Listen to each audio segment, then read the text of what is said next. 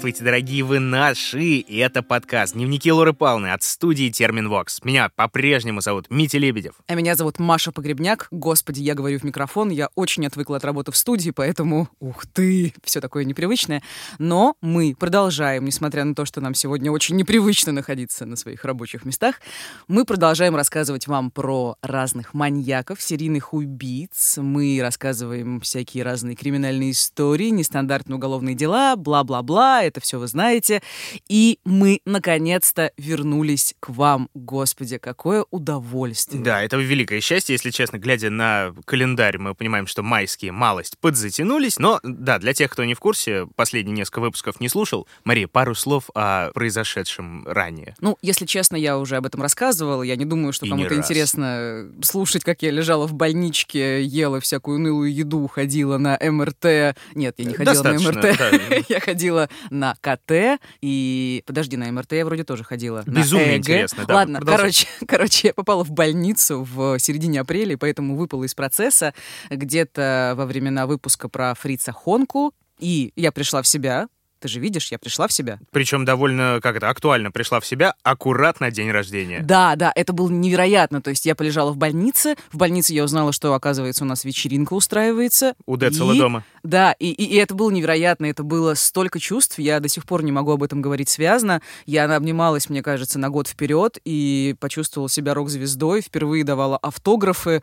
Э, Это вообще было невероятно. Всем большое спасибо. Ты рисовала Надеюсь, большие задницы перевернутые. Это не автограф. Это были сердечки. Ах, вот оно что. Да, они Короче, были, да. больш- они были похожи на попу, простите. Друзья, спасибо всем огромное, кто пришел, кто не пришел. Спасибо всем огромное, что хотели прийти, ну и так далее. Нам э, действительно надарили гору улыбок, пару вкусных шоколадок, целую песню написали, мы ее неделю назад выложили, поэтому, видимо, да, целую неделю на репите у многих из вас, у нас в первую очередь, в том числе ахахахаха, и хи-хи-хи-хи. Да, да, господи боже мой. Господи, Но надо на самом деле это очень смешная песня, да. Спасибо большое нашим слушателям Никите Виноградову и Коле Крутовых. Мы, правда, от души посмеялись. Ну, правда, я сначала обалдела, а потом начала смеяться. Не-не-не, очень здорово. Ребята, кстати, не только слушают наш подкаст, но еще и собственный подкаст делают. Вроде как он уже должен появиться там вот на момент этого выпуска.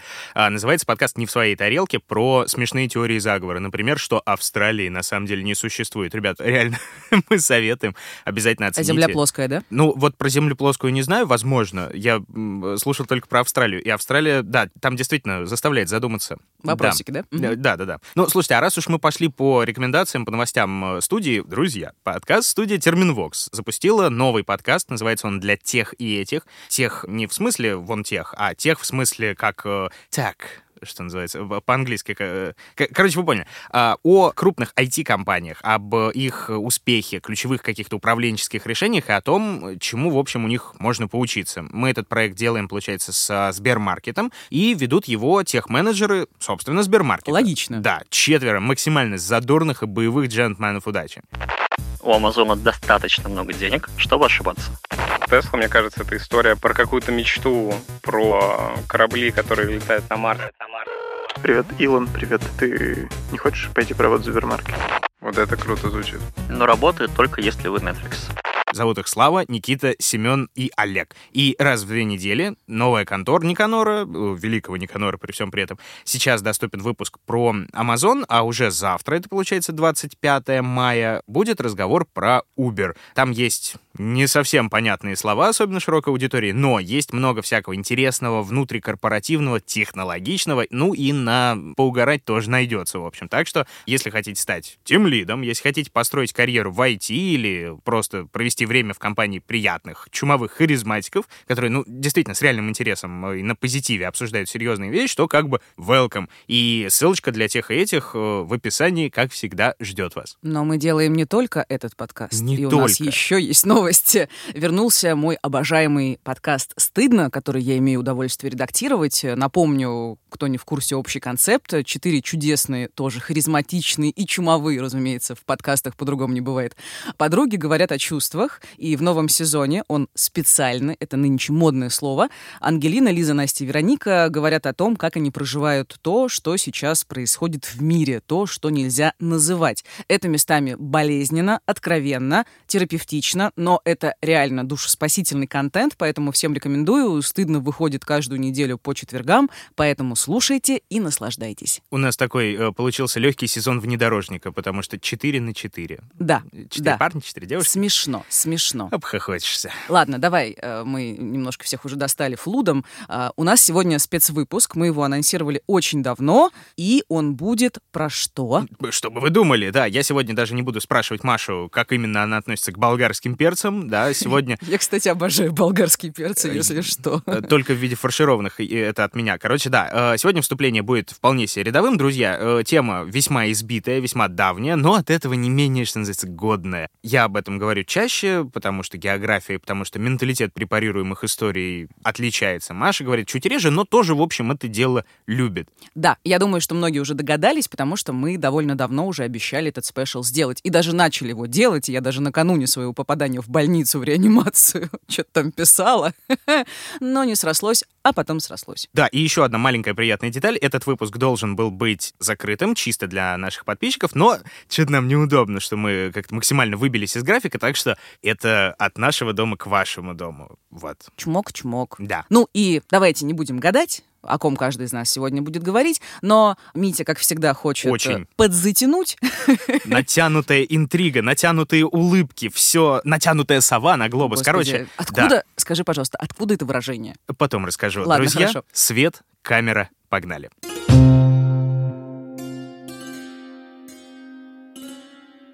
Темный подземный коридор тюрьмы строжайшего режима.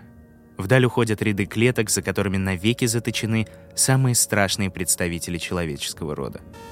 Тяжелая входная решетка отодвигается, и в коридор заходят двое.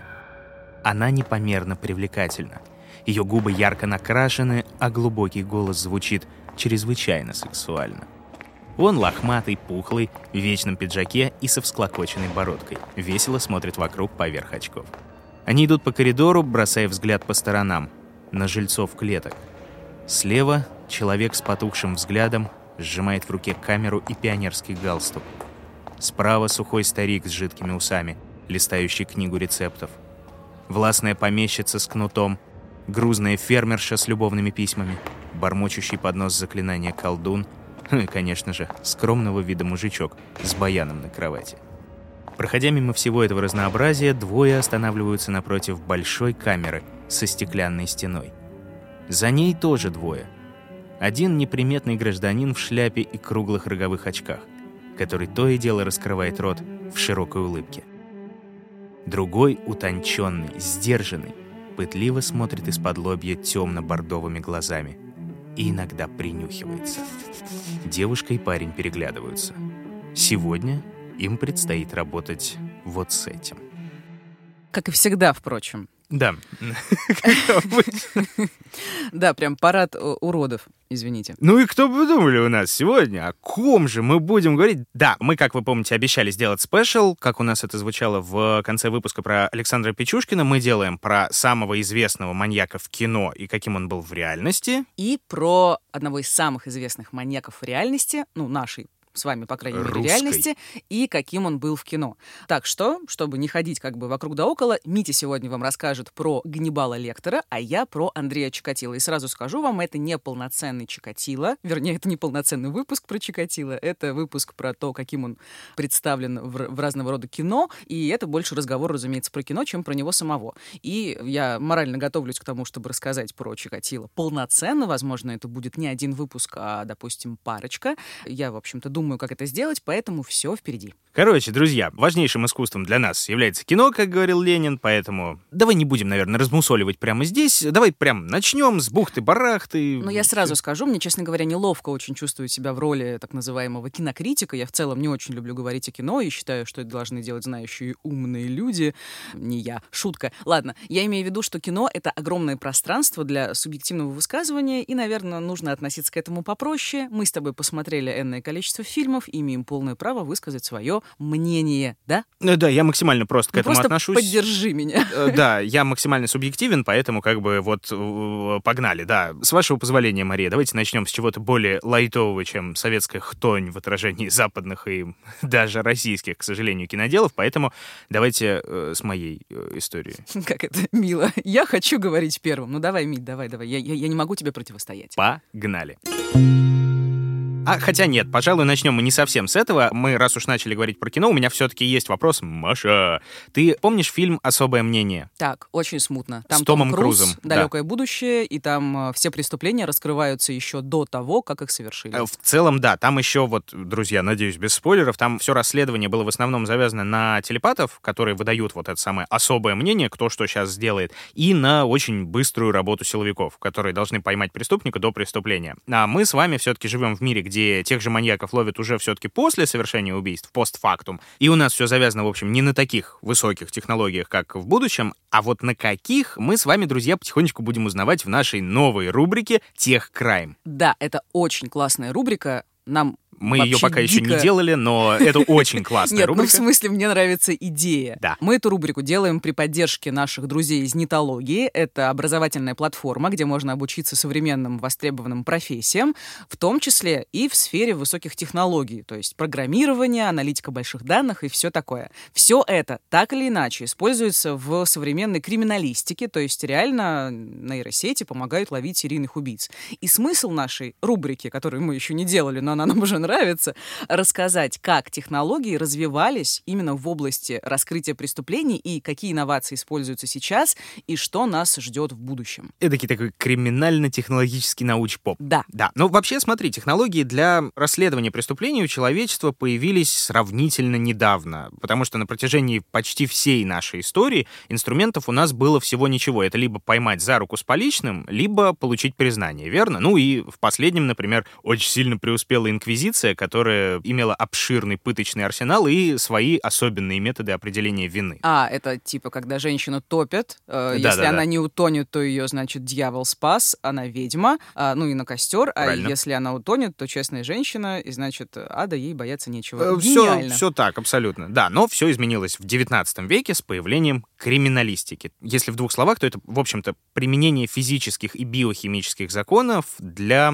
расследования, для поиска преступника. И, в общем-то, отличным поводом для даже появления самой этой науки стал, ну, переломный момент в истории криминала, изобретение или открытие, точнее, дактилоскопии. Это, собственно, наука про отпечатки пальцев. Ну, э, если прям, может, не совсем наука, то хотя бы метод, да, обширный. Изначально подушечками пальцев интересовались, ну, чуть ли не в античности, описывали эти там папиллярные узоры, это называется, да, то, что у нас на подушках. Аккуратно рассуждали, что какие-то они, в общем, похожие вроде друг на друга, но чем-то отличаются. И вот в начале или в середине, где-то вот так вот, в начале-середине 19 века произошло сразу несколько открытий в этой сфере. Сначала в Индии местный чиновник э, Уильям Гершель его звали, он ввел практику платить солдатам-индусам по ведомости, которые они подписывали, не именами, а отпечатки пальцев они ставили. Почему? Потому что для британцев индусы были, в общем-то, на одно лицо, проклятые расисты, и могли эти замечательные индусы этим пользоваться и получать несколько платежей на одного. А вот отпечатки были друг на друга не похожи, в отличие от имен. И даже этот способ предлагали использовать там в судах, в расследованиях, но что-то не срослось, пока это все не довел до ума британский ученый сэр Фрэнсис Гальтон. В двух словах буквально он открыл, что одинаковые отпечатки пальцев могут быть в одном случае из 64 миллиардов. То есть это практически невозможно, близится к нулю. Немногим после публикации трудов вот этого Гальтона появилось сразу несколько систем сравнительной дактилоскопии. И кто тут первый, тут споры примерно как кто изобрел радио, Попов или Маркони. А, Но склоняются к тому, что одной из первых, одной из самых точных систем определения преступника и а, человека по отпечатку пальцев создал аргентинский криминалист Хуан Вучетич. С него, в общем-то, идет вся эта история чуть ли не вплоть до наших дней. Слушай, объясни, пожалуйста, это вообще как работает? То есть я правильно понимаю, один отпечаток накладывается на другой, ну и сравнивается. Как в сериале «След». Не, Ну, на грубо говоря, да.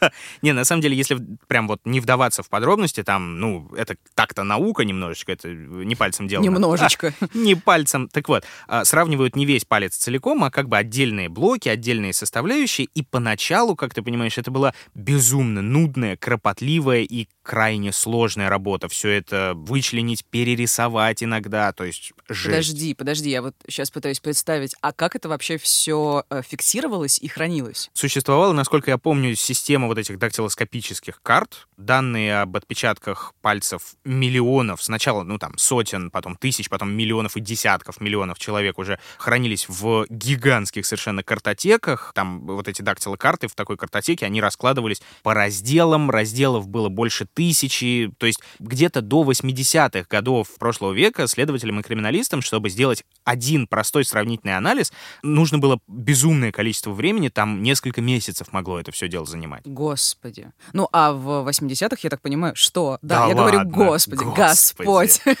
Да. Да. А в 80-х, я так понимаю, уже новые технологии процесс э, упростили. Да, да, первые ЭВМ, первое вот это вот все, и первые автоматизированные дактилоскопические информационные системы. Сначала на Западе, потом, понятное дело, все перекочевало к нам. Можно было их ставить на первые ЭВМ, собственно, на первые компьютеры. Они тоже потихонечку развивались, совершенствовались. Там более детальное было увеличение изображения, алгоритмы сравнительные, базы данных можно было расширить, потому что не нужно было комнаты, чтобы хранить это все, это ангара. Можно было хранить на одной там флешке э, гигантской. Короче, э, сейчас, получается, в отличие от прошлого, а, анализ миллионов этих отпечатков занимает несколько минут иногда. И страшно представить, сколько это, в общем-то, экономит времени и позволяет быстрее ловить всякую дрянь. Боже мой, как ты Да. это страшно сказал. Да, а по поводу свободного времени, вот, честно говоря, в последнее время все вокруг меня рекомендуют тратить э, его на обучение, и нужно вкладываться в свое образование.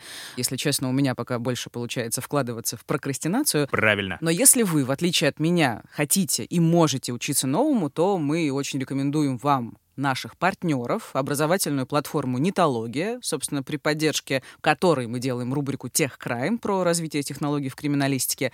И мне лично очень импонирует их миссия. Она звучит так. Помочь человеку найти свой путь роста и дать ему все необходимое для развития в карьере. Знания, навыки и вдохновение. Сделать так, чтобы желание перемен стало сильнее страха перемен. И вот мне кажется, что последнее — это реально важно. Вот по себе знаю, что перемены — это дико соблазнительно, но всегда ужасно страшно. Ну вот поэтому я все еще никак не переучусь с журналиста-подкастера на аналитика больших данных и вообще что-то не Оставайся, Маша, со с своей нами. карьерой. Бу- Будешь вести подкаст Дневники Лоры Павловны. Короче, да, в линейке платформы есть различные курсы по интернет-маркетингу, по бизнесу и управлению, по дизайну, программированию, аналитике, творческим профессиям, саморазвитию, хобби, а также по развитию soft skills, так называемых. Для таких же темных, как я, это вот такие, знаешь, надпрофессиональные навыки, которые помогают не просто хорошо работать э, самому, а хорошо работать вместе с коллегами, ладить, общаться и вообще вести себя прилично. А в прошлом году компания даже запустила направление высшее образование. И для тех, кто боится, что это всегда очень дорого, всегда очень страшно, друзья, в нетологии есть бесплатные курсы, бесплатные лекции, вебинары, чтобы познакомиться и с профессией, и с самой платформой. А тем, кто не знает, что, собственно, выбрать и куда податься, можно глянуть на такой же бесплатный курс Digital Start он называется. Это, в общем, краткое знакомство со всем разнообразием современных профессий, чтобы найти что-нибудь себе по душе, по опыту и по целям. Ссылка на курс Digital Start будет в описании нашего выпуска. Но если вы уже определились с выбором и готовы погрузиться в новое, Нитология подготовила для Лора Палнеров подарок. Это промокод Лора Пална капсом, латинские буквы. Он дает скидку в 10% на обучение в нитологии. Ну, кроме курсов направлений высшее образование и лайфстайл и хобби. Скидка суммируется с другими акциями на сайте, а промокод действует до конца августа 2022 года. Ну и по традиции очень плохой слоган «Развивайтесь как боги с помощью нетологии». Рука-лицо. Так, ну что же, самое время, получается, приступать к истории. Подкаст только-только начинается. Э, Значит, наш первый персонаж, а именно граф Ганнибал Лектор VIII, официально появился на свет в 1981 году. И, получается, недавно отметил 41 день рождения. Ой, свой. такой молодой. Да, в общем-то, абсолютно. Но если серьезно, как бы это не он сам родился в 81-м, он родился, по-моему, в военные годы, до войны даже. А если серьезно, в 1981 году вышла первая книга с его непосредственным участием. «Красный дракон. Томаса Харриса. Надо сказать, что Харрис уже к тому моменту имел определенную популярность, ну, по крайней мере, он был на слуху у американского читателя. И на самом деле у него за плечами уже карьера неплохого журналиста, которую он начал чуть ли не в школе, и э, наибольший интерес у него тогда вызывала работа полицейских патрулей Техаса. Он за ними по следам ходил и рассказывал, записывал, что происходит, собственно, в мелком преступном мире. Угу. То есть он в молодые годы заинтересовался криминалом, постепенно это все начал развивать, и у Да. него в голове начал формироваться образ Ганнибала Лектора. Вот не совсем, скорее всего. Не то, чтобы он какое-то время ездил э, там по Европе, потом осел еще в Нью-Йорке, устроился в Associated Press, так на минуточку, тоже там писал о криминале, и иногда даже напрямую погружался прям на самое дно, выискивал горячие истории из первоисточников. Это Ну, очень просто прикольно. как в кино, как Да. в Голливуде все эти мутные осведомители в грязных переулках, которые чем-то делятся за вознаграждение, ну и так далее, и так далее. Вот-вот-вот, да. И, э, как я понял, примерно так оно и было. Харрис там не чурался, по крайней мере, общения с самой разной мразью, чтобы получить горячий материал. Во всяком случае, при таком вот тесном контакте с криминальным миром он, будь здоров, какого опыта набрался. Но в его карьере происходит переломный момент. В 1972 году случается трагедия на Олимпиаде в Мюнхене. В двух словах, кто не знает, палестинские террористы тогда захватили заложников, среди которых были 11 спортсменов из Израиля. Потребовали освободить политзаключенных из израильских тюрем, в том числе там разных террористов-радикалов. Классические бадания по условиям. Ответ Израиля стремительно прозвучал. Никаких переговоров с террористами. Это их государственная политика на тот момент была и, по-моему, сейчас даже является, но я не уверен. И что самое грустное, да, закончилось это все неудачной операцией по спасению и, к сожалению, гибелью заложников. Террористы взорвали вертолет, то ли с еще живыми, то ли с уже убитыми внутри. Установить так, по крайней мере, и не удалось. Весь мир за этим в ужасе наблюдал, и среди прочих наблюдал и Томас Харрис. Мгм. Это, видимо, очень сильно его травмировало, впечатлило, или, или он написал про это? Вот, скорее э, впечатлило, потому что, да, он э, решил написать свою первую книгу, причем именно это была не репортажно-документальная такая история, это была именно художественная вещь по мотивам. Три года спустя после этого он выпускает свой первый труд «Черное воскресенье» о террористах, которые захватывают там какой-то дирижабль, начиняют его взрывчаткой и планируют взорвать переполненный стадион с людьми. Ужас, э, страх, триллер, классно. Книгу приняли довольно-таки сдержанно, оценки были разные, но народ, в принципе, запомнил. А, Особенно подогрелся интерес, когда ее немножечко так экранизировали. Почему Средний фильм. немножечко? Ну, средний такой фильм А. получился, вот, и как бы не то, что это прям шедевр, но э, как ну, это- интерес, я думаю, подогрет, да, как обычно, если появляется фильм по книге, все обязательно читают книги. Да, чтобы сравнить, чтобы... И просто потому, что модно. Так или иначе, Харрис увидел, что его писательский талант в целом добротно принимается, и он ушел из журналистики, посвятил себя книгам целиком. Вот многие ждали, что что-то новое он представит уже скоро, совсем скоро, даже вроде как издательство его подталкивали, надо, надо, пока интерес не погас. Но Харрис начал работу над новой историей с невероятной дотошностью. Он, в принципе, был такой въедливый и остается такой въедливый писатель. Но все-таки у него журналистская база. Да, да. И внимание к деталям какое-то невероятное. И написание новой книги заняло у него аж 6 лет. Он очень долго подбирал материалы, он изучал э, реальные методы работы бюро, он выстраивал, как именно оно все это будет соединяться в сюжете. И, наконец, мы получили «Красного дракона». Ну, это, собственно, первая книга, в которой появляется Ганнибал Лектор. Да, да. И это довольно-таки новаторская история. Почему? Потому что Ганнибал Лектор в ней не основной злодей, хотя А. как бы, да, несмотря на то, что вся серия о Лекторе описывает его как раз как основного злодея и центрального персонажа, основным злодеем он как раз-таки не является. Он скорее, знаешь, антигерой, который помогает решить центральный конфликт книги и раскрыть актуальное на данный момент дело. Критики были в полном восторге. Сам Стивен Кинг писал, что это прям лучшее произведение для массовой аудитории со времен аж крестного отца, а крестный отец это дай бог каждому, как бы, да. И отмечали, что, ну, сюжет кое-где там немножечко провисает, в частности, там довольно искусственно, механистично описано, почему главный маньяк Фрэнсис Доллар Хайт его зовут, он же зубная пария, он же красный дракон, почему он стал таким, каким он стал, кто читал, кто смотрел, наверняка понимают, о чем я. Слушай, я даже не знала, что Лектор не основной персонаж. Ну, учитывая, что я не читала и смотрела только кино, «Молчание ягнят» и, по-моему, еще что-то. Слушай, ну я так понимаю, что успех, да? И, по-видимому, народу зашло, да, такая концепция, что Лектор — это некий антигерой, ну, привлекательный, разумеется, Ну да. как мы знаем, и он я так понимаю, помогает искать настоящего маньяка. Да, и вот с новой своей историей он действительно уже попал прям максимально в струю, хотя ждали его все те же семь лет. Вышел новый роман в 1988 «Молчание ягнят», естественно, в одночасье стала бестселлером книга, лучшая книга Харриса, по признанию вообще, по-моему, всех, кого только можно. И при этом он стал не просто, вот знаешь, очередным триллером о маньяке и детективе, да, вечной вот этой погоне, а он затронул невероятно крутые для своего времени вопросы, которые тогда звучали, по крайней мере, не так часто и не так громко, как, например, сейчас. В первую очередь это относится к главной героине, Кларисе Старлинг. Да, да, шикарная женщина. Сильная женщина, которая не осознает свою силу в традиционном мужском мире, чувствует себя слабой и вот все время пытается спасать этих самых кричащих ягнят. В принципе, почему такое название? Тут легкие спойлеры, но книга максимально старая, о чем вы? Мы все-таки... Да. Ну да, просто, может быть, вам будет неинтересно, я просто расскажу. А, Нет, ну просто чтобы... Ну, короче, мы да. же не можем вне контекста. В общем, она в детстве хотела спасти, насколько я помню, кричащих ягнят от забоя. Ну, хотя бы одного хотела унести, но у нее не получилось. И поэтому всю жизнь ей эти ягнята несчастные снились. И, э, собственно, вместе с лектором она, ну, пришла к такой изящной метафоре, э, что она делает свое дело, чтобы спасать людей. И если она спасет хотя бы одного ягненка, человека, то ягнята в ее голове замолчат. А с молчанием ягнят придет, значит, и покой. Красиво, красиво. Красиво сил нет. Ну, примерно как-то так. Друзья, э, те, кто недоумевает, почему так много рассказано о самом лекторе, и когда же я остановлюсь про лектора, э, друзья, я специально говорю обо всем, кроме него пока что, про него чуть-чуть попозже, все будет. Следующий роман Харриса как раз тоже посвящен ему, но уже гораздо больше остальных, чем э, ему именно. То есть он там уже центральный злодей и центральный персонаж, как минимум потому, что он и называется Ганнибал.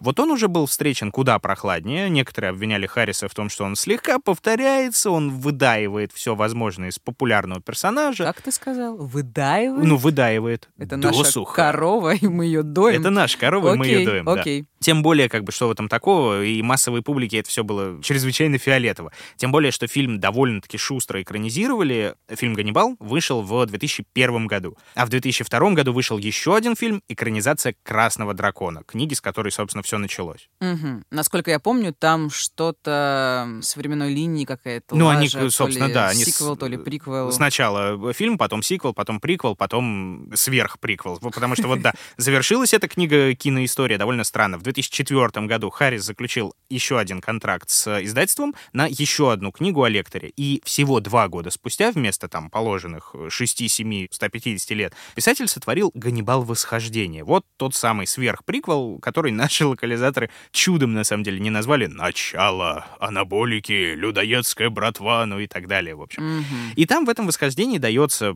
понятное дело, история детства, история взросления, становления Ганнибала Лектора, превращение Ганнибала э, в каннибала и так далее. Как я понял, роман изначально создавался вот именно с расчетом на экранизацию. И вообще Харриса, ну, чуть ли не шантажом заставили ее сделать, потому что там пришли к нему продюсеры, говорят, франшиза годная, франшиза бодрая, терять ее очень не хочется. И если ты не напишешь про то, как монстр был создан, то его напишет кто-нибудь другой. Харрис взгрустнул, сказал, ну, давайте все-таки попробуем, окей, извините. И придумал биографию вот этого раннего лектора. И как можно понять, за короткий срок и, видимо, без великого желания. Ну и результат налицо, к сожалению, несмотря на то, что он занял место в списке бестселлеров, закономерную экранизацию получил, книгу называли самой слабой. В серии Харриса называли убийцей драмы и английского языка, а фильм получил позорно низкие для великой франшизы оценки. Чертовы деньги. Да. Они все портят. Всегда. Ладно, хорошо. Слушай, я вот сейчас вспомнила, вроде был же сериал.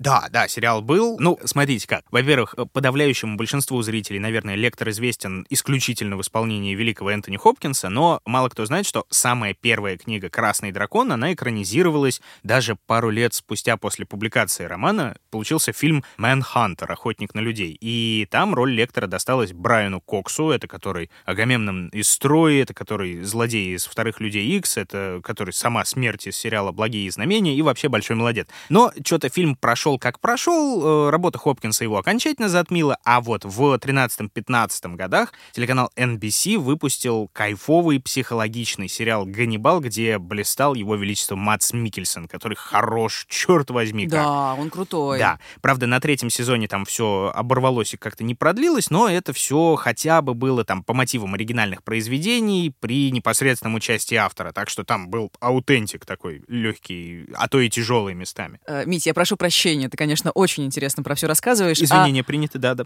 О, ну, Ага. конечно, да.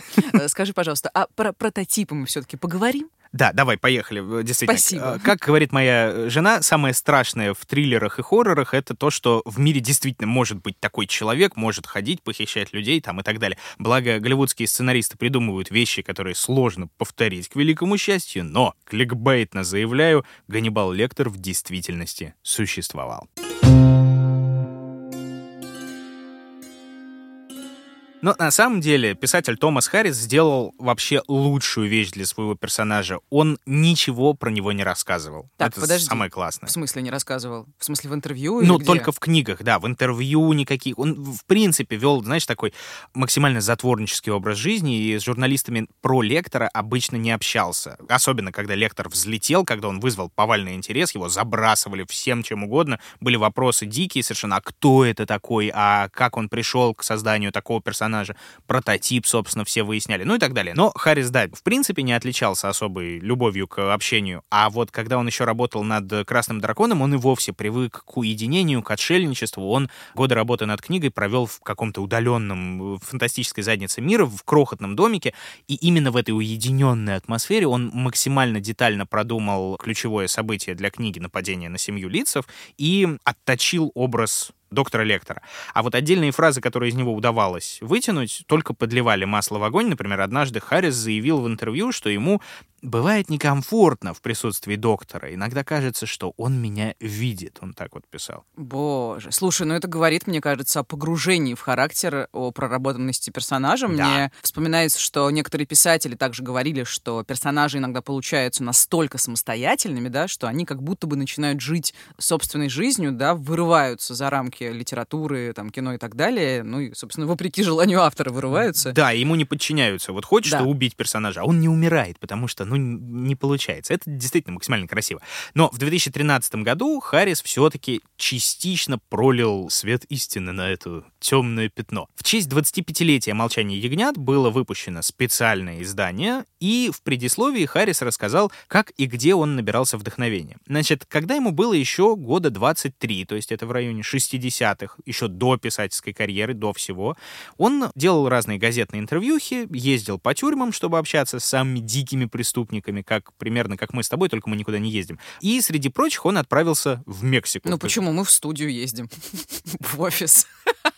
Ладно, извините, Справедливо. Да. Короче, да, отправился он в Мексику, в государственную тюрьму Нуэво Леон, чтобы встретиться с неким Дайксом Симмонсом. Как говорят в дневниках Лоры Павловны, друзья, ничего особенного, просто бывший пациент психушки, который расправился там с тремя подростками и был приговорен за это дело к смертной казни. Вообще ничего интересного. Абсолютно. Короче, банальщина. Тем не менее, по приезду в тюрягу Фу, Харрис... какие мы стали с тобой Отвратительно, да. снобы, хан, ханжи. Ханжи. Или э, ханжи, простите. И ханжи. да Ты ханжи, я ханжа. Короче, да. Ханжи. Очень смешно. Извините, ради бога. Боже Зачем я это говорю? Ой, Маш, умираю заткнись. от кринжа, Да, да. Э, Короче, когда Харрис приехал в тюрьму, он познакомился с другим персонажем, местным доктором, которого он называл доктор Салазар. Юный журналист на ходу выяснил, что вот этот вот Симмонс, ради которого он сюда приехал, какое-то время назад предпринял попытку побега. Его подстрелили, а вот этот вот доктор его подлатал. Даже чуть ли не вытащил с того света. Пообщавшись с этим Симмонсом, он решил пообщаться со всеми остальными, кто его окружает. Ну, как мы помним, Харрис довольно дотошный товарищ.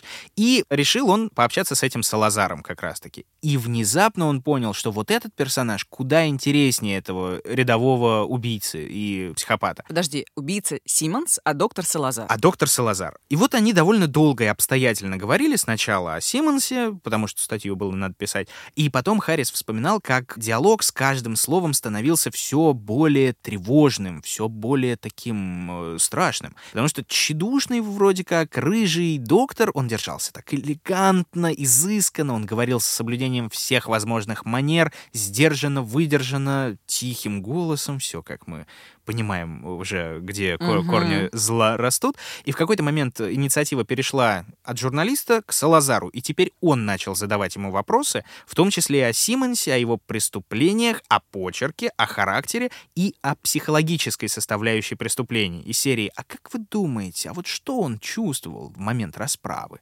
Это ведь все из-за его внешности, собственно. Я, я не прав, у него же заячья губа, но вы же сами видели. Он же из-за этого это делает. А у Симмонса действительно была заячья губа, и да, как бы. Почему его выбор пал вот на этих парнишек? Они же красивые парнишки были, верно? И ведь это же именно это довело его, да, до такого исступления. Именно поэтому он пошел на убийство. Ну, вы понимаете. Ой, как ты хорошо копируешь манеру Очень с- переводчика Энтони Хопкинса. Очень страшно. Но и самое страшное, когда он попрощался с доктором, и когда он э, отчитался охраннику о своем новом знакомстве, охранник ему говорит, чего? Какой доктор? Вы о ком? Это, это не доктор, это убийца. Да ладно, серьезно? Он тут сидит, он тут не работает. Он сумасшедший убийца, и он отсюда никогда в жизни не выйдет. Да ладно, господи, это, это, ну реально как в кино, господи, Да, даже да. не знаю, что еще сказать. И действительно так, местный заключенный с хирургическим опытом, которому, ну, видимо, просто позволили оперировать раненого преступника в полевых условиях, возможно, из-за нехватки кадров, возможно, из-за традиционного мексиканского разгильдяйства. Чуть позже Харрис выяснил, за что был осужден этот доктор Салазар, и вот по этой небольшой детали энтузиасты предварительно вычислили, кто скрывается за этим псевдонимом. Псевдонимом. То Да. есть это не доктор Салазар. Доктора Салазара никогда не существовало. Да, на самом деле, Харрис тут решил нагнать мистификации почти как я. Считается, это прям действительно считается, никаких официальных подтверждений от того же Харриса, например, нет. Речь идет об Альфредо Бали Тревиньо. Выходец из состоятельной семьи, прекрасный хирург, видный горожанин. Он был пойман и осужден по чрезвычайно громкому делу для этого небольшого городка. Из ревности или из безумия он зарезал своего друга и, предположительно, любовника, расчленил тело на мельчайшие кусочки, тщательно обескровил и, внимание, упаковал в удивительно маленькую коробку. Вот именно такую формулировку использует Харрис «surprisingly small box». Врач еще там подозревался в нападениях на автостопщиков каких-то, но доказать смогли только одно убийство и даже приговорили к смертной казни, потом сменили, правда, на пожизненное.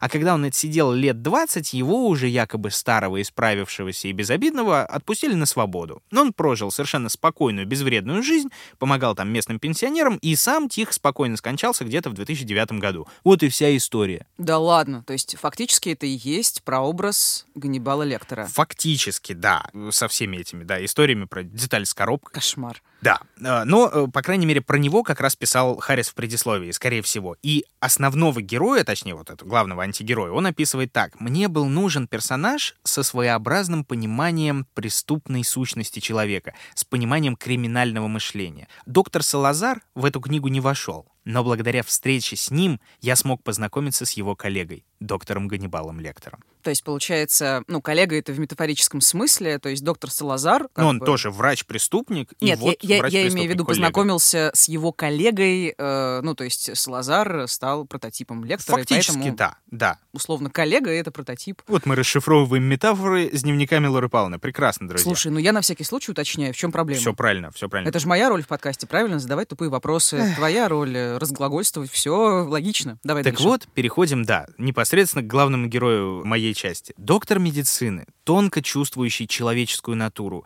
великолепный психолог, эстет с высоким вкусом, невероятный интеллектуал, ценитель прекрасного и, разумеется, гурман. Как это, один переписчик приставал ко мне с вопросами. Я съел его печень с бобами и чудным кьянти. То есть вот весьма оригинальная находка, если честно. э, Как-то ты так сказал, как будто мы в салоне. О, ну да, печень человеческая с бобами. Нет, я не про печень человеческую с бобами, я скорее, знаешь, в сочетании несочетаемого, потому что нам рисуется человек наивысшей культуры, фактически, и чье преступление связывается с самым низким уровнем морального и культурного развития. Мне кажется, что ни убийство, ни насилие не осуждается и не презирается, по крайней мере, так же, как и каннибализм. То есть это что-то Ну, если настолько честно... примитивная и доисторическая, мне кажется, история, что вот как настоящий человек э, в современности, когда столько всего есть похавать вкусного, он не должен есть другого человека. Не знаю, это мое мнение. Ну вот поэтому доктор Лектор все-таки навсегда останется персонажем, то есть он не такой убедительный, очень сложно представить в реальной жизни, даже зная о том, что есть э, ну, разные высокоинтеллектуальные каннибалы, ну, фактически Чикатило тоже, он же, у него там два или три образования и так далее, его сложно назвать. Но это не говорит о высоком интеллекте.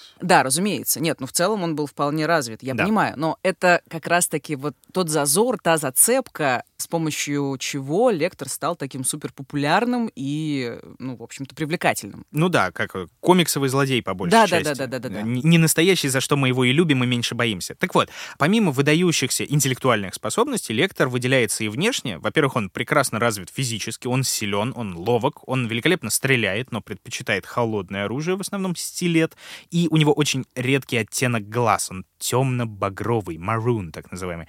Ни в одном фильме, кстати, это не показано, никуда это не вошло, только на постерах на всех осталось. Там даже «Молчание ягнят», если посмотрите на обложку, у Кларисы Старлинг на обложке как раз-таки красные глаза. Обратите внимание. И еще одна деталь, не попавшая в фильмы, у лектора полидактилия. А это что? Это как... А, это когда лишний палец. Э, да, да, у него на левой руке было шесть пальцев, два средних, точнее.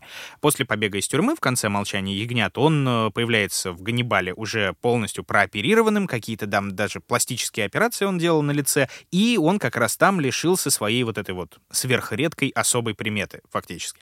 Как я сказал уже в самом начале его истории, он урожденный граф, причем он литовский аристократ, Потерял он родителей где-то в годы войны, укрывался в лесах с младшей сестрой Мишей, потом был найден отрядом литовских коллаборационистов, которые от голода съели маленькую его сестру. Кстати, ты знаешь, что есть миф про Чикатило, что якобы его брата во время голода съели. И есть версия, что вот эта деталь как раз ну, из истории Чикатило. Хотя это не подтвержденная версия, что съели брата. Я читала там миллион разных вариантов. Ну, в смысле, нет единой версии. Поэтому это очень сложно проверить. Но это говорит о том, что и Чикатило тоже повлиял на образ лектора, на его биографию. Друзья Лор Палнеры, вы нас слушаете, а не смотрите, поэтому вы не видите испепеляющего взгляда, который я обращаю на Марию, а, которая бежит впереди сказать? паровоза. А, прости, пожалуйста. Кор- Ну ладно, это мы запомнили, да. Так вот, парень чудом остался жив после всего этого, после военных лет сбежал, был спасен Красной Армией и определился в приют, который, кстати, устроили в его же родовом замке.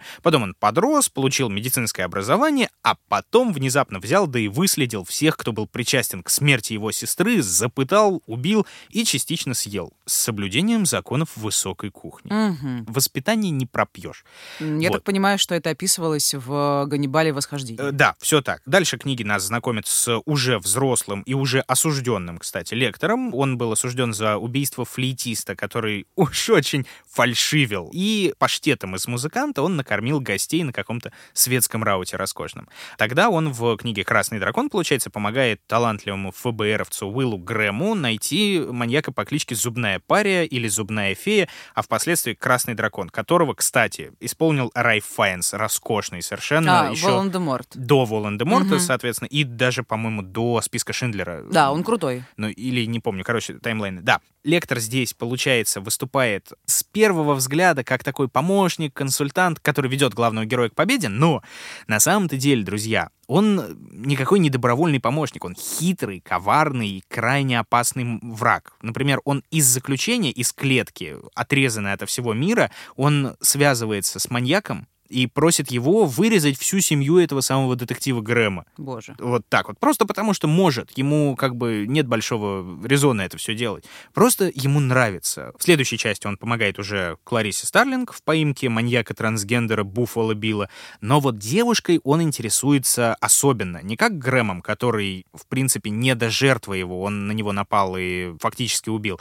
Нет, тут э, другой-другой интерес. В какой-то момент даже какие-то второстепенные персонажи рассуждают, а что ты думаешь у лектора с Кларисы? Он хочет ее убить, трахнуть или сожрать. Или всё сразу. Или все сразу, да. И как бы в обоих фильмах, где они оба представлены, есть вот очень мощная, очень интересная, очень многогранная связь вот эта, непонятная при всем при этом, по большей части. И, опять же, непонятно, кто в этой связи заинтересован больше, что доминирует, там, страх, отвращение, или все-таки какое-то притяжение непонятное.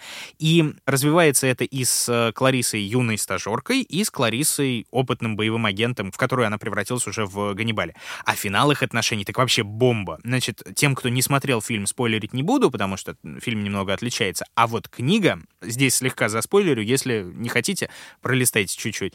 В отличие от фильма, Клариса соблазняет лектора в конце книги чуть ли не там во время очередного преступления с поеданием мозга еще живого человека. И они вдвоем сбегают на далекий остров, чтобы жить там как любовники. Да ладно, серьезно? Да, и это полная жопа, если честно. То есть концовка шокировала абсолютно всех, и все сказали, господи, что? Некоторые сказали, что это очень круто шокирующе, некоторые сказали, что это очень плохо шокирующе, потому что внезапно лектор из фантастической мрази превратился в человека, а так делать не надо. Ну да, вообще-то наоборот обычно происходит. Да. да, это странно. Причем любопытно, на самом деле, как они рисуют его персонаж, потому что в нем вроде как изо всех сил показывают вот эту человечность, какую-то притягательность, и она вроде как только соседствует с таким чистым злом, и кое-где даже это зло оправдывается, потому что сам автор его, например, э, описывал как, вы знаете, это как Робин Гуд в мире убийц, он убивает только грубиянов, это вот так вот он называет, больше всего ненавижу грубость.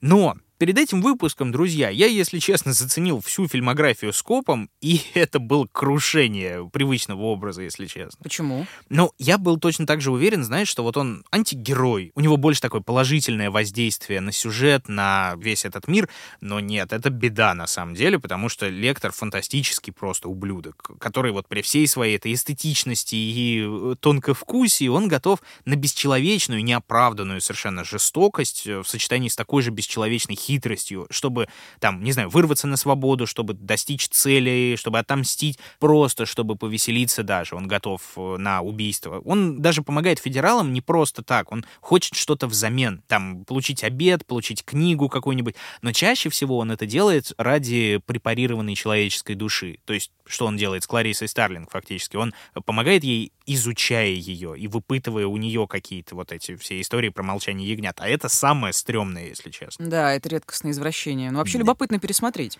Безумно здорово пересмотреть это все взрослыми глазами, даже там за пять лет может много измениться. Я, друзья, я специально не рассказываю основных там вещей из фильмов, потому что, ну, во-первых, многое и без меня вам известно, а во-вторых, многое не хочется портить людям, которые не смотрели или как раз-таки смотрели давно и надо бы пересмотреть.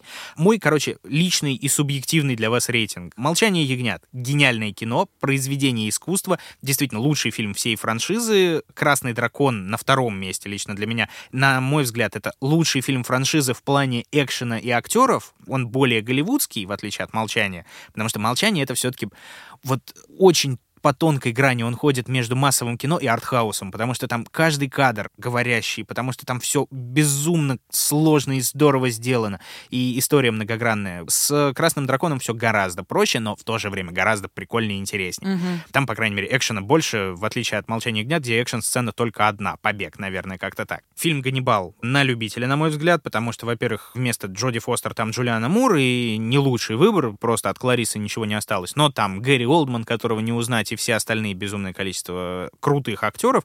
Ну, можно. Ну и «Восхождение», в общем-то, вот последний, собственно, фильм, несмотря на очень красивого Гаспара Ульеля, который исполнитель главной роли, да и вообще на плеяду весьма неплохих актеров, тоже очень на любителей кино. Потому что вот из э, эстета, тонкого, чувствующего душу Хопкинса, лектор превратился в, знаешь, такого Рамси Болтона для бедных. Такой садист, который мерзок, который... Сказал, да. Вот он не пугает, он отвращает да. именно. Это вот мерзкая улыбочка его, короче, фу, нет, не надо. Про сериал многого сказать не могу. Смотрел очень немного серий, но, черт возьми, Мац Микельсон там прям вот сходу цепляет и не отпускает. Ой, Большой на- молодец. Надо посмотреть. Да. Ну и последнее. Благодаря неразговорчивости Харриса, благодаря тому, что он не открывал реального прототипа лектора, его, естественно, начали искать все остальные. И прототипов тысячи, понятное дело. Прям Например, тысячи. ну, не тысячи, но тысячи их. Это Я поняла. миметично. Короче, ну там действительно их до хрена. Серый человек, Альберт Фиш, например. Просто потому, что он каннибал, который делился с общественностью рецептами из человечины, да? Есть, например, британец Роберт Моцли. Вот тут вот как раз много-много совпадений, потому что он высокоинтеллектуальный любитель классической музыки. Он расправлялся в основном с насильниками. Одному даже, поговаривают, он съел часть мозга. Просто его нашли со вскрытой черепной коробкой, и часть мозга так и не нашли в камере, а камера была небольшая. Был э, среди прототипов Тед Банди, э, всем известный. Куда без него? Да, потому что, как говорят, что он частично консультировал следователей, да, по психологии маньяков. Но это не точно. А восхождение как раз породило вот эту вот заспойлеренную теорию, Простите. да, что съеденная сестра Лектора — это как бы съеденный младший брат Андрея Романовича, к которому, собственно, мы вот так вот изящно и легко переходим, Мария. Да, Чикатило. Митя все уже за меня сказал. И здесь у меня немножко другая история, совсем другая. Чикатило совершенно реальный, но иногда кажется, что он настолько чудовищный, что выдуманный. вот, в общем, такие любопытные Хитро выдуманный. Да, хитро выдуманные такие любопытные пересечения. Ну и что, на мой взгляд, доказывает банальный тезис, что жизнь — это лучший драматург, а документальное кино, ну, на мой личный суперсубъективный взгляд, никогда не сравнится с художеством. Даже с созданием такого персонажа, как Ганнибал Лектор. Я, наверное, вы все прекрасно понимаете, я не очень согласен с этой точки зрения. Мне кажется, художественное кино обладает огромным количеством возможностей в отличие от документального. Если документальное рассказывает э, максимально реальную историю, да, то э, у художественного больше инструментов. Даже если это немножко искусственно, может быть, или очень сильно искусственно, это все-таки история, м, когда ты хочешь поделиться с кем-то, э, с большим количеством людей. То есть это расчет на массовую аудиторию, в отличие от э, документального. И- Но и- не всегда, не всегда есть художественное кино, не рассчитанное на массовую аудиторию. Ну, это Тоже вообще верно, сложный да. вопрос. Но просто для меня лично в художественном кино э, слишком много нарочитости, таких преувеличений, стереотипов, неуместных метафор, э, субъективности и так далее. А что Это за всё- кино ты смотришь, Мария? Я не знаю. Нет, нет, я в целом говорю. Я люблю художественное кино, я люблю кино, но просто достоверность страдает. С другой стороны, цель художественного кино — это совершенно не достоверность. Абсолютно. И, в общем-то, странно этого требовать, но... Аватар, например, ну вообще э, Да наплевали знаю, на знаю, знаю, достоверность. знаю. как Но это просто вкусовщина. Есть мне, такое. мне просто нравится, когда это ближе к реальности. И, ну, разумеется, надо понимать, что любой художественный мир создается на базе реального и отражает реальность в том числе. И даже фантастика, и даже фэнтези, и все что угодно, любые антиутопии — это тоже отражение, рефлексия над э, реальным положением вещей. Но мне лично больше нравится, когда за основу берется настоящее, то есть не выдуманное, и это становится материалом для создания какого-то нарратива. Ну, то есть там тоже могут быть метафоры и прочие там приемы художественные. Я, например, обожаю метод э, режиссера Сергея Лазницы. Многие свои фильмы он монтирует из реальной кинохроники, там, например, «Похороны Сталина», «Августовский путч» 1991 года, «Евромайдан в Киеве» и так далее. Он переосмысляет происходящее в процессе, конечно, но на выходе всегда создается впечатляющая и глубокая картина. Я не принижаю, естественно, достоинство художественного кино, ну, просто объясняю свою позицию на всякий случай. Документальный взгляд мне ближе, поэтому на художественные произведения, на фильмы, потому что мы сегодня говорим о фильмах, я смотрю критически, возможно, излишне критически. Есть предложение, позвольте, да, расслабиться аккуратненько, да, потому что много оправдываешься даже чуть-чуть. Расслабимся, не паримся и просто делимся своим мнением, как это делаю я. Да, Например. хорошо, я расслабилась. А, Большое спасибо Хейтеры подкастингу. gonna hate. Да, э, подкастингу спасибо за субъективность, возможность говорить о чем хочется. Ну, почти. Не забываем про УК, товарища майора. Ладно, значит, Чикатило. Образ Чикатило в кино. Документальных фильмов про него огромное количество, а вот художественных, как ни странно, немного. Буквально 3-4 штуки приличных, плюс парочка сериалов, включая свежий с Нагиевым в главной роли, про который я расскажу отдельно попозже. Мгм. Ну, и если честно, меня это удивило. Такая благодатная тема, ну, в контексте кино, да, но раскрытая весьма скромным образом, ну, или, можно сказать, совсем не раскрытая. Мы с тобой об этом говорили и не раз. Насколько я понимаю, вот эти все 3-4 фильма, в основном они не наши. Да, Именно поэтому, потому что у нас как бы в России довольно сложное отношение и к серийным убийцам, и к жанру true crime, и к жанру криминала на основе реальных событий в целом, ну будто бы в мире большого кинематографа, по крайней мере русского, к этой теме относится все еще очень так с опаской, в отличие от э, сериалов, где можно экспериментировать, и в отличие от документальных, где вообще что угодно можно делать. да. Ну, почему так происходит, э, не совсем понятно, если честно, но у меня есть несколько соображений, я предлагаю в конце их обсудить, и Добро. ты тоже скажешь, что думаешь, э, разумеется. Спасибо. Да, я начну издалека. Как все знают, у меня очень сложное отношение к Советскому Союзу. Мне очень интересно его изучать, особенно через истории серийных убийц и маньяков. Но жить я бы там, конечно же, не хотела. Ну, разве что в конце 80-х, да и то вопросик. Вопросики.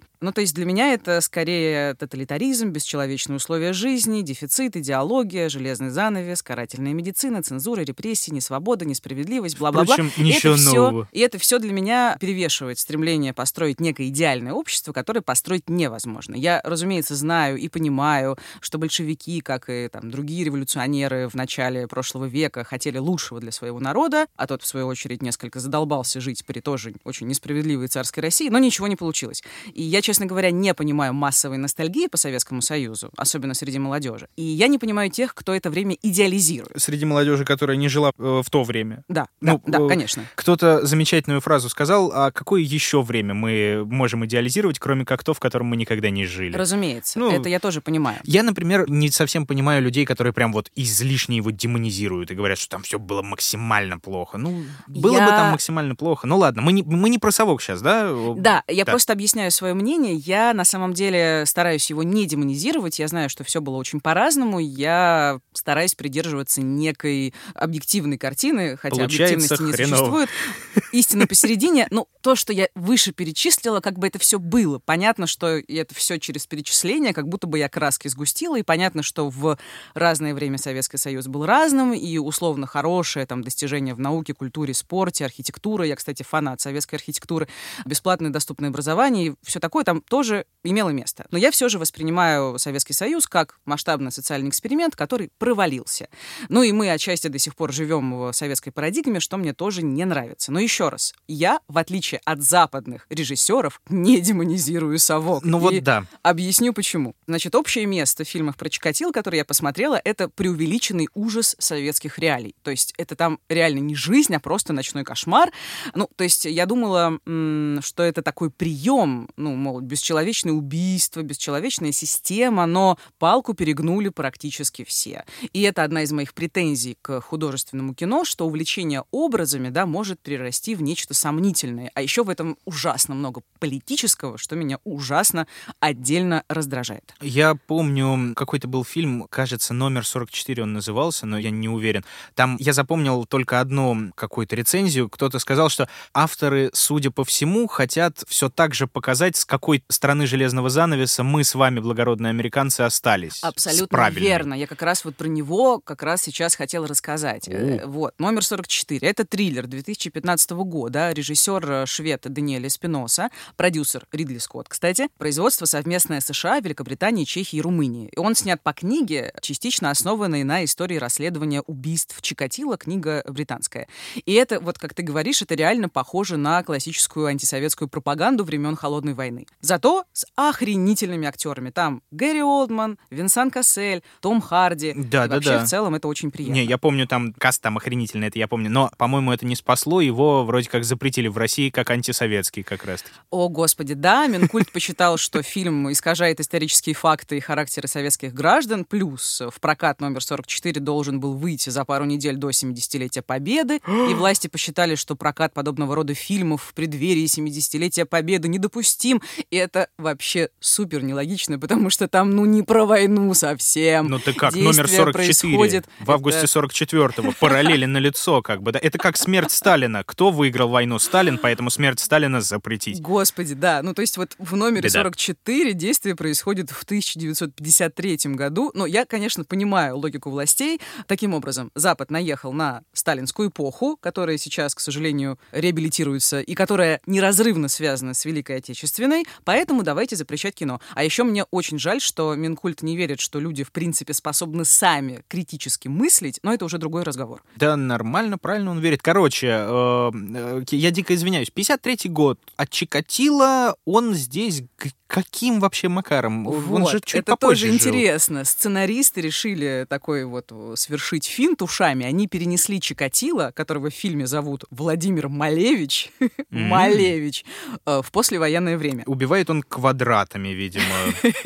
Черными. А, Неожиданный Да, прием. э, это любопытный прием, но он, кажется, не сработал, потому что лично я не поняла, нахрена тут Чикатило вообще нужен. Гораздо большими монстрами выглядят силовики, которые бесконечно всех расстреливают без суда и следствия. Ну, то есть Правильно. прям совсем, совсем это все. In Soviet Russia. Гротескно. Вот, и акцент смещен как раз на беспредел власти, на гнетущую атмосферу тоталитарного государства, и маньяк как будто бы на вторых ролях, и вообще он появляется, ну, больше уже к- ко второй половине фильма. Главный, как я уже сказала, драматургический прием фильма — это гротеск. То есть запретная книга в библиотеке диссидента, конечно, заляпана кровью, вот Да. так прям по-киношному.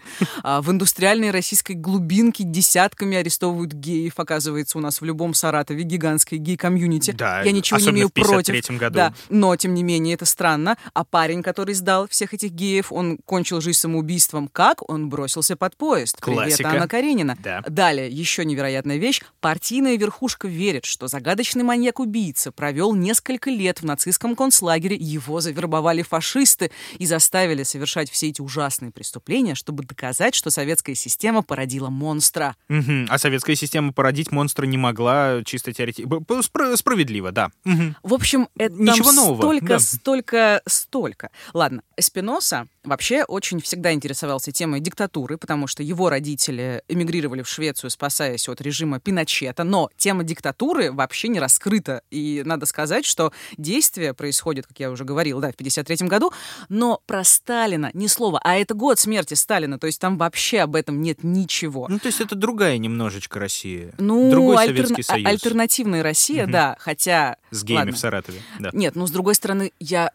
Это ужасно сейчас прозвучит, и нас зах- захейтят в комментариях. Я не имею в виду, что в Саратове нет геев. Геи есть везде, это Да при чем нормально. здесь... Господи, Я мы, мы виду, про фильм, друзья, не их- про Саратов их, вообще. Их просто огромное количество в индустриальной российской глубинке. Это очень сложно представить, что там буквально в каждом доме, и, значит, все всех сдали, но это выглядит Это просто не смешно. столь важно. Это, Это выглядит карикатура, не... да. это карикатура. В смысле... Вот когда гротеск делается на несерьезных щах, это нормально. Когда это все серьезно, это Да, не- это ужасно, это ужасно. Если бы там Да. была ирония, Да. пародия, то это ладно, но это реально на серьезных щах. Мгм. Том Роб Смит, это автор книги, по которой снят номер 44, он говорил, что одним из главных героев романа является советская Россия, чудовищная смесь ужаса и абсурда. Отчасти это, конечно, так, но Эспиноза, стремясь, видимо, донести этот тезис до своих зрителей, ну, как бы перестарался, очевидно. Я очень мало слышал про этот фильм. Видимо, там прокат не особенно как-то удался у него. Да, да, вообще, он провалился в прокате, вообще в мировом а, бюджет фильма 50 миллионов долларов, э, сборы всего 12, и не только Минкульту нашему он не понравился. И правильно. Да нет, да, Да. в смысле, я не считаю, что нужно что-то запрещать, это полный бред. Это что- бред. Чтобы это не было запрещать. Но в целом,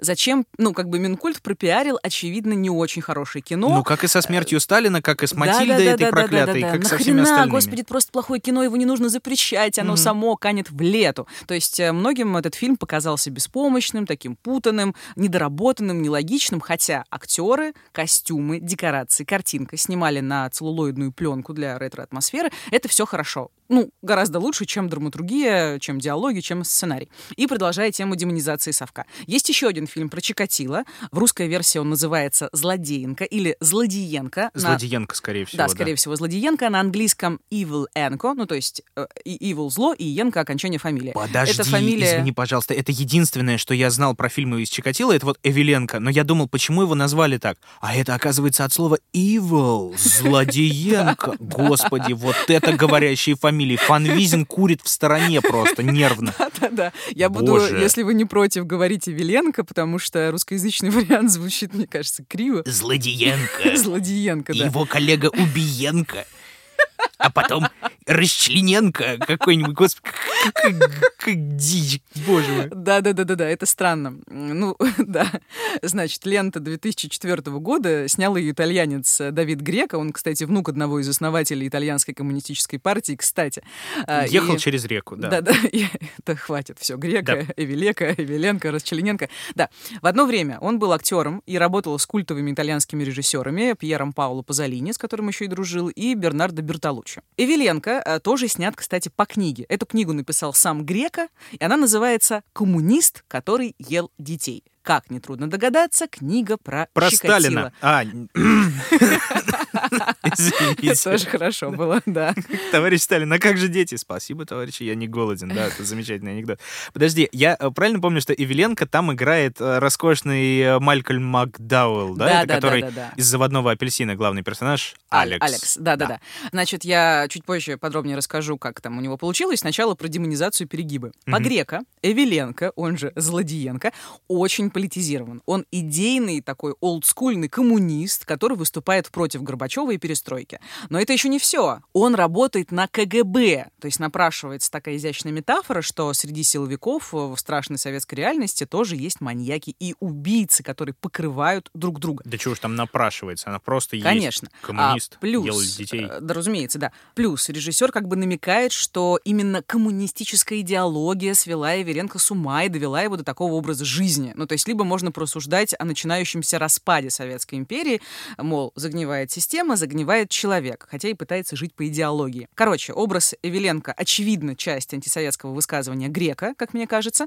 Это скорее про систему и государство, чем про феномен зла и рождение зла в обычном человеке. Плюс масло в огонь подливает э, другой персонаж, такой странный психоаналитик Рихтер, который, видимо, прообраз Бухановского, который участвует в расследовании. У него очень много пространных рассуждений про то, что люди пожирают других людей. Ну вот, и я это считала как очередной критический пассаж в сторону советской власти, мол, государство, в числе которых КГБшники, среди которых маньяки. э, И это государство уничтожает собственное население. Короче, Пожирают друг друга метафорически и не очень. да, да, да, Да. да, да, да, да, да. Ну, понятно, что Чикатило, как и любой убийца, да, он в каком-то смысле отражает э, время и устройство общества. Но как бы здесь слишком уж тесная очевидная связь и довольно однобокая, прямолинейная позиция режиссера. То есть, как бы я не против критики и вообще любых мнений, но как будто бы не хватает сложности, такой глубокой рефлексии, реального исследования времени, которое на самом деле было очень противоречивым, и нельзя о нем, как в принципе о чем угодно, говорить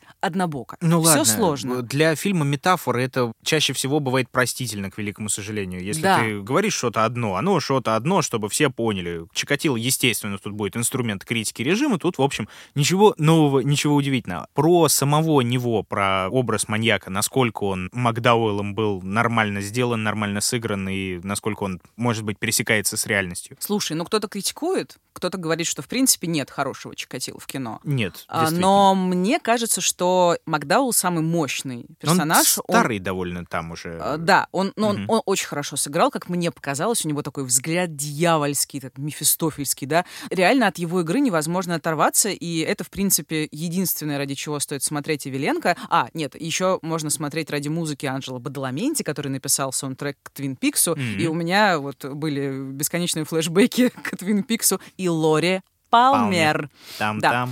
Да, ну и что касается Чикатило в исполнении Макдаула, ну, как я уже сказала, довольно круто сыграно и мимика, и походка, и жесты, ужимки, такие прочие тончайшие нюансы. Как мне показалось, это действительно очень похоже на реального Чикатило, которого я видела на фотографиях и в документальных фильмах. Но в трактовке персонажа, разумеется, есть вольности. Эвеленко, Злодиенко, Чикатило, расчленина, владеет, о, как много всего, а, владеет гипнозом, гипнозом, реально. Поэтому так легко приманивает своих жертв. А еще в фильме Типично есть... для советского КГБшника, в общем. Да, конечно. А еще, кстати, в фильме есть странная сцена, ты бы не смог ее смотреть. Сцена с двумя голыми мужчинами. Следователь допрашивает Эвеленко. В какой-то момент оба начинают раздеваться и остаются совершенно голыми. И там, значит, такой концепт. Эвеленко якобы гипнотизирует следователя, тот блефует и притворяется маленьким мальчиком, чтобы раскрутить как бы маньяка на откровенность и даже, прости господи, в какой-то момент трогает его за причинное место. Это мощная сцена, правда, она очень круто поставлена, но просто совершенно неясно, зачем она нужна. Это Возможно, точно профессиональные кинокритики мне бы объяснили. Вот. А что Выглядит касается... как какая-то хрень, если честно. Ну, Зачем конечно, это? разумеется, мужчины. Рассказывайте историю и рассказывайте. Не надо раздеваться в кино. Можно без... «Властелин колец» без постельных сцен сделали без единой, и все, 11 Оскаров получил. Дедуля, дедуля, таблеточки, таблеточки. Да. что касается номера 44, там, Там тоже... Чикатило тоже есть. Да, разумеется, он там есть. Его играет Пэдди Консидайн, неплохой британский актер. Но у него получилось обычно такой усредненный Чикатило, без э, яркости, дьявольщинки и харизмы, которые есть у Макдауэлла. Не такой страшный, как Советский Союз. Наверное, да. Да. Образ плоский. Но тоже не обошлось без странных сцен, которые неизвестно, что говорят о герое. Вот это я сейчас про номер 44. Чикатило, который, напомню, фигурирует как Малевич, он в какой-то момент пытается покончить жизнь самоубийством и выбирает очень странный способ самоудушения. Но Не это повешенье, да. не повешение, а какой-то загадочный акробатический трюк. Маньяк у себя в комнате натягивает на голову мешок, орет дурным голосом «Еще раз за Иосифа Сталина, отца народов!» окатывает себя ведром холодной воды и пытается самоудушиться. У него не получилось, спойлер. Утопиться в квартире, да? Максимально странно. Слушайте, зеленый слоник прям, да. это- Да, и э, коротко, и коротко скажу про еще одного Чикатила из э, другого фильма, американский телефильм «Гражданин Икс» 1995 года. Там Чикатило сыграл Джеффри Деман. Получилось нечто среднее между плоским, в общем-то, фриковатым Малевичем из номера 44 и дьявольским Эвеленко Макдауэллом из э, Эвеленко. Да. Сам, кстати, «Гражданин Икс» такой эм, тоже усредненный, предсказуемый фильм, э, но это самое такое более или менее приличное кино про Чикатило, которое я видела, и там, в принципе, относительно неплохо показана неповоротливая, отсталая советская правоохранительная система, с которой пытается бороться энтузиаст-следователь Виктор Бураков в исполнении Стивена Ри, плюс там играет совершенно роскошнейший Дональд Сазерленд, он играет полковника Фетисова, который тоже борется с системой, и там еще играет не менее крутой Макс фон Сюдов, он сыграл, собственно, Бухановского. Бухановский в исполнении фон Зюдова это очень круто, да, скорее всего. да, да. Ну, такое добротное кино с приемлемым количеством клюквы. Ну, без, клюквы, не, не- никуда. не надо, да, Да, снимать про союз. да, немножко про клюкву. Рекордсмен, конечно, номер 44. Там вот эта вечная история. Все называют друг друга полными именами из серии. Леопольд Леопольдович. Нет, нет, нет, там Василий, не стреляй, Надежда, давай пойдем попить чай, Николай, подожди, ну то есть что за бред? Ну вот, и- вот объясни мне, 21 век на дворе, мы вроде были друг у друга не раз, но эта фигня, ну я имею в виду западные чуваки приезжали к нам, и мы дружим, и глобализм, и интернет, и все что угодно, но эта фигня кочует из фильма в фильм, ну неужели нельзя догадаться, что, господи, у русских имен есть краткая форма, и в советское время она использовалась, никто не говорил «товарищ Надежда».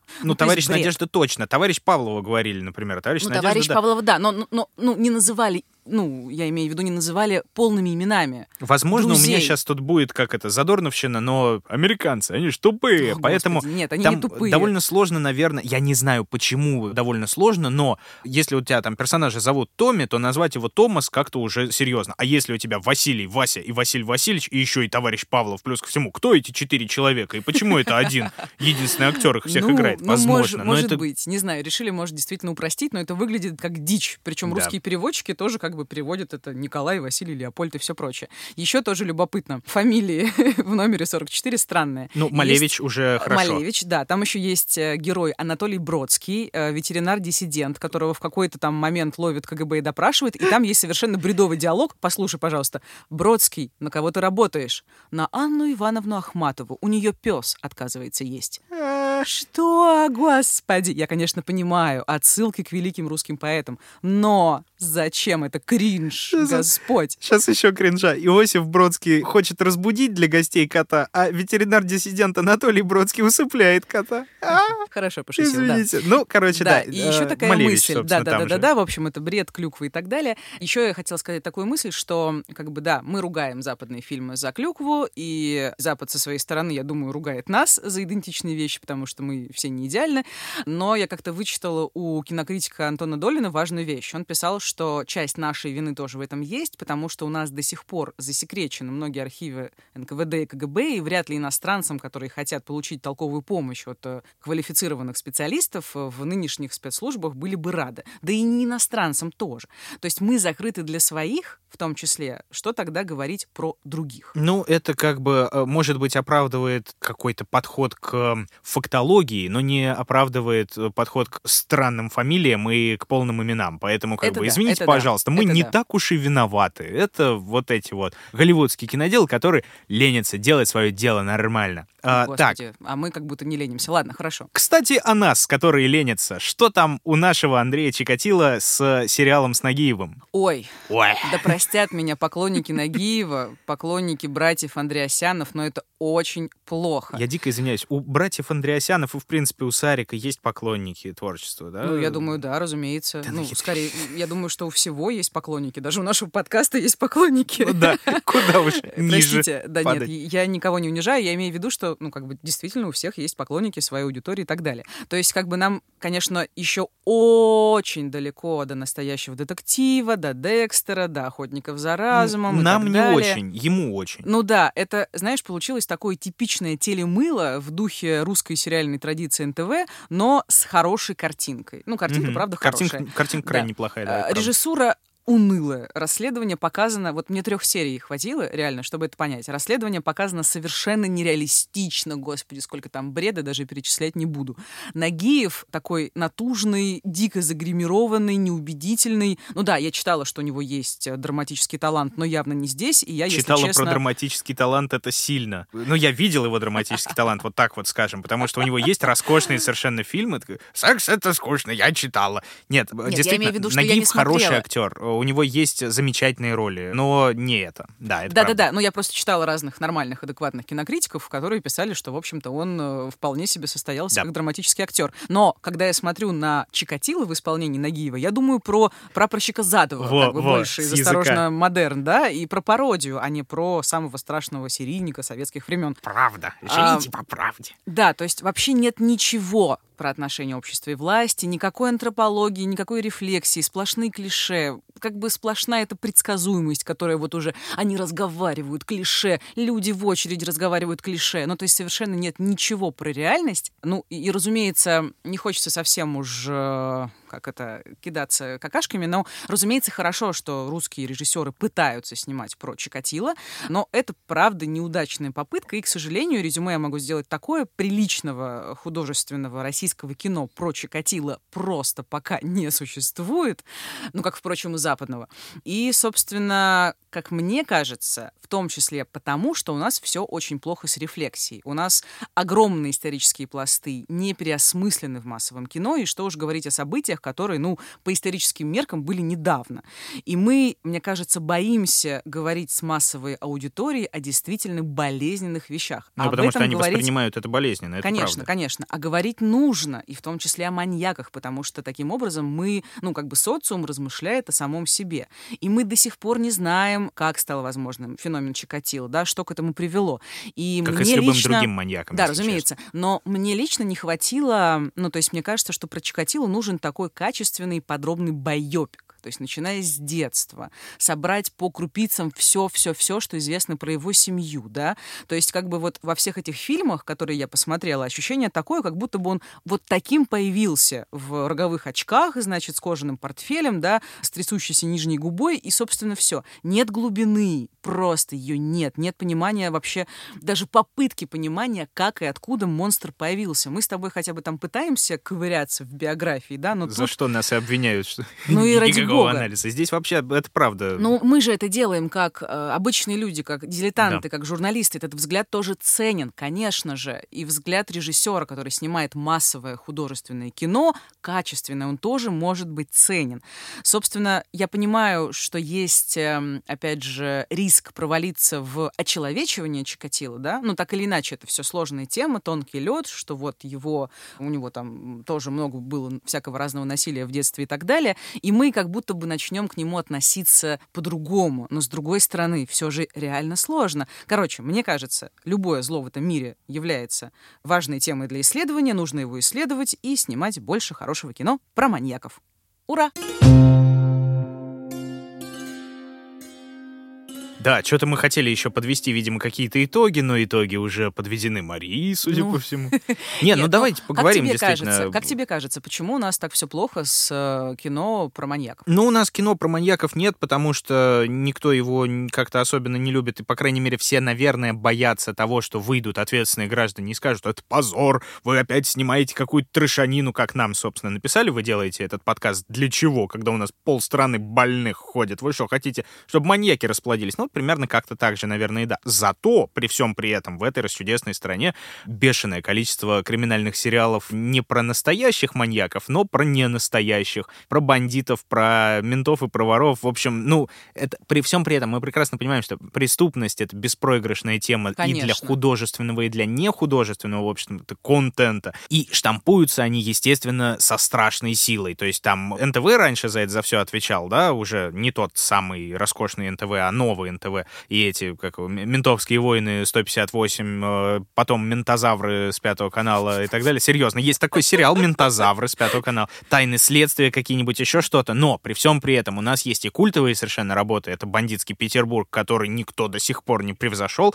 Это «Бригада», которая вообще с другой стороны на это на все дело смотрит, с преступной точки зрения. Ну, и, там как бы, время да. офигенно отражено все-таки, Да. понимаешь? Про Да. отражение времени роскошное это еще и ликвидация, которая вообще, ну, просто гениальная история и гениальный сериал. Мне кажется, во- вот э, лучше его вообще ничто не снято на постсоветском сериальном пространстве. Подожди, а еще есть метод, я про него тоже много слышала, комплиментарного. Да, да, метод тоже очень классный. Это наш ответ Чемберлену этим охотникам за разумом, собственно. И там тоже у нас, э, получается, мы берем, ну, режиссер, по крайней мере, берет большую часть наших культовых и ключевых маньяков, да, из российской и постсоветской советской истории, и воплощает их на экране, и за ними идет э, охота в лице Хабенского, а потом не совсем Хабенского. Слушай, я вот даже, знаешь, я, честно говоря, не смотрю русские сериалы, вот подумала, вдруг э, стоит все-таки посмотреть, ну, метод, во всяком случае. Я никак не доберусь. Но вот у меня э, родители почему-то, они какой-то проводник мой в мир русских криминальных, околокриминальных сериалов. Они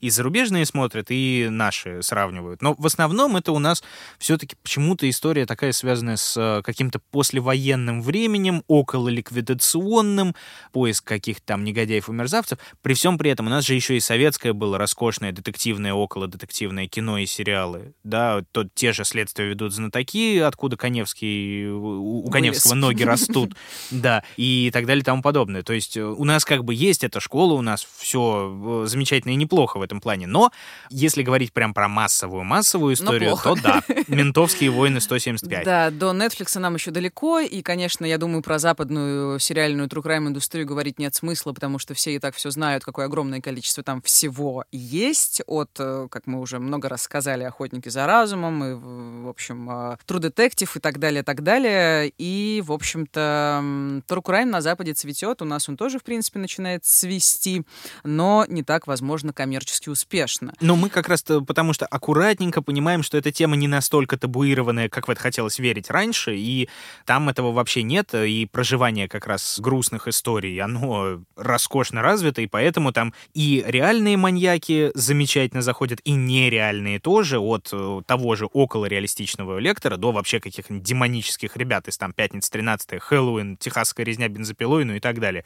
То есть образ маньяка там, с одной стороны, он э, эксплуатируется безбожно, конечно же, а с Конечно, другой конечно. все-таки он и препарируется, и зритель из этого тоже что-то довыносит. Да, да, да. То есть лучше, чтобы этого было больше, чем вообще не было, понимаешь? У нас такая крайность. У нас огромное количество про криминал, про маньяков нет совсем ничего. Мы об этом не думаем, не рефлексируем. Ну и, ну, хотя бы пытаемся мы это делать здесь, с тобой, в нашем подкасте, Да. своими маленькими скромными силами. Вот, чтобы вам было, может быть, не так страшно, хотя я не знаю.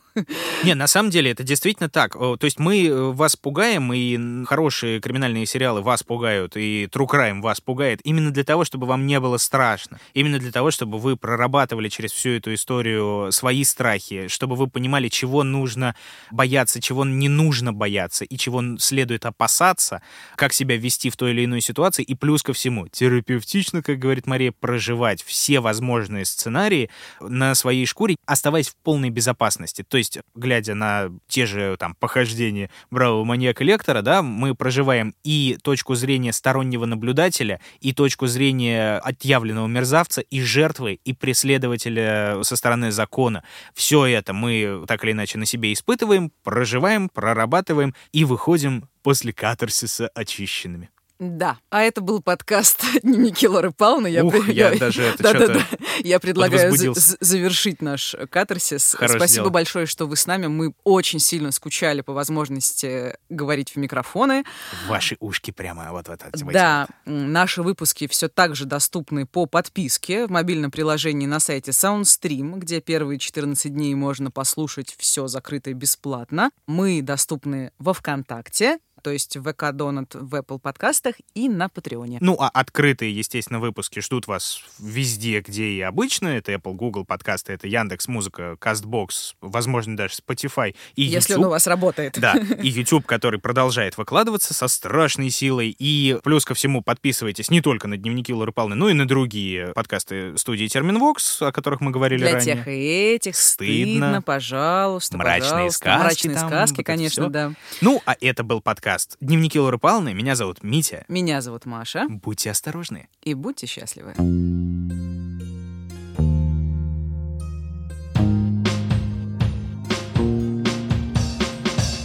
Над подкастом работали ведущие Мария Погребняк и Дмитрий Лебедев, звукорежиссер Евгений Дударь, продюсер Кристина Крыжановская.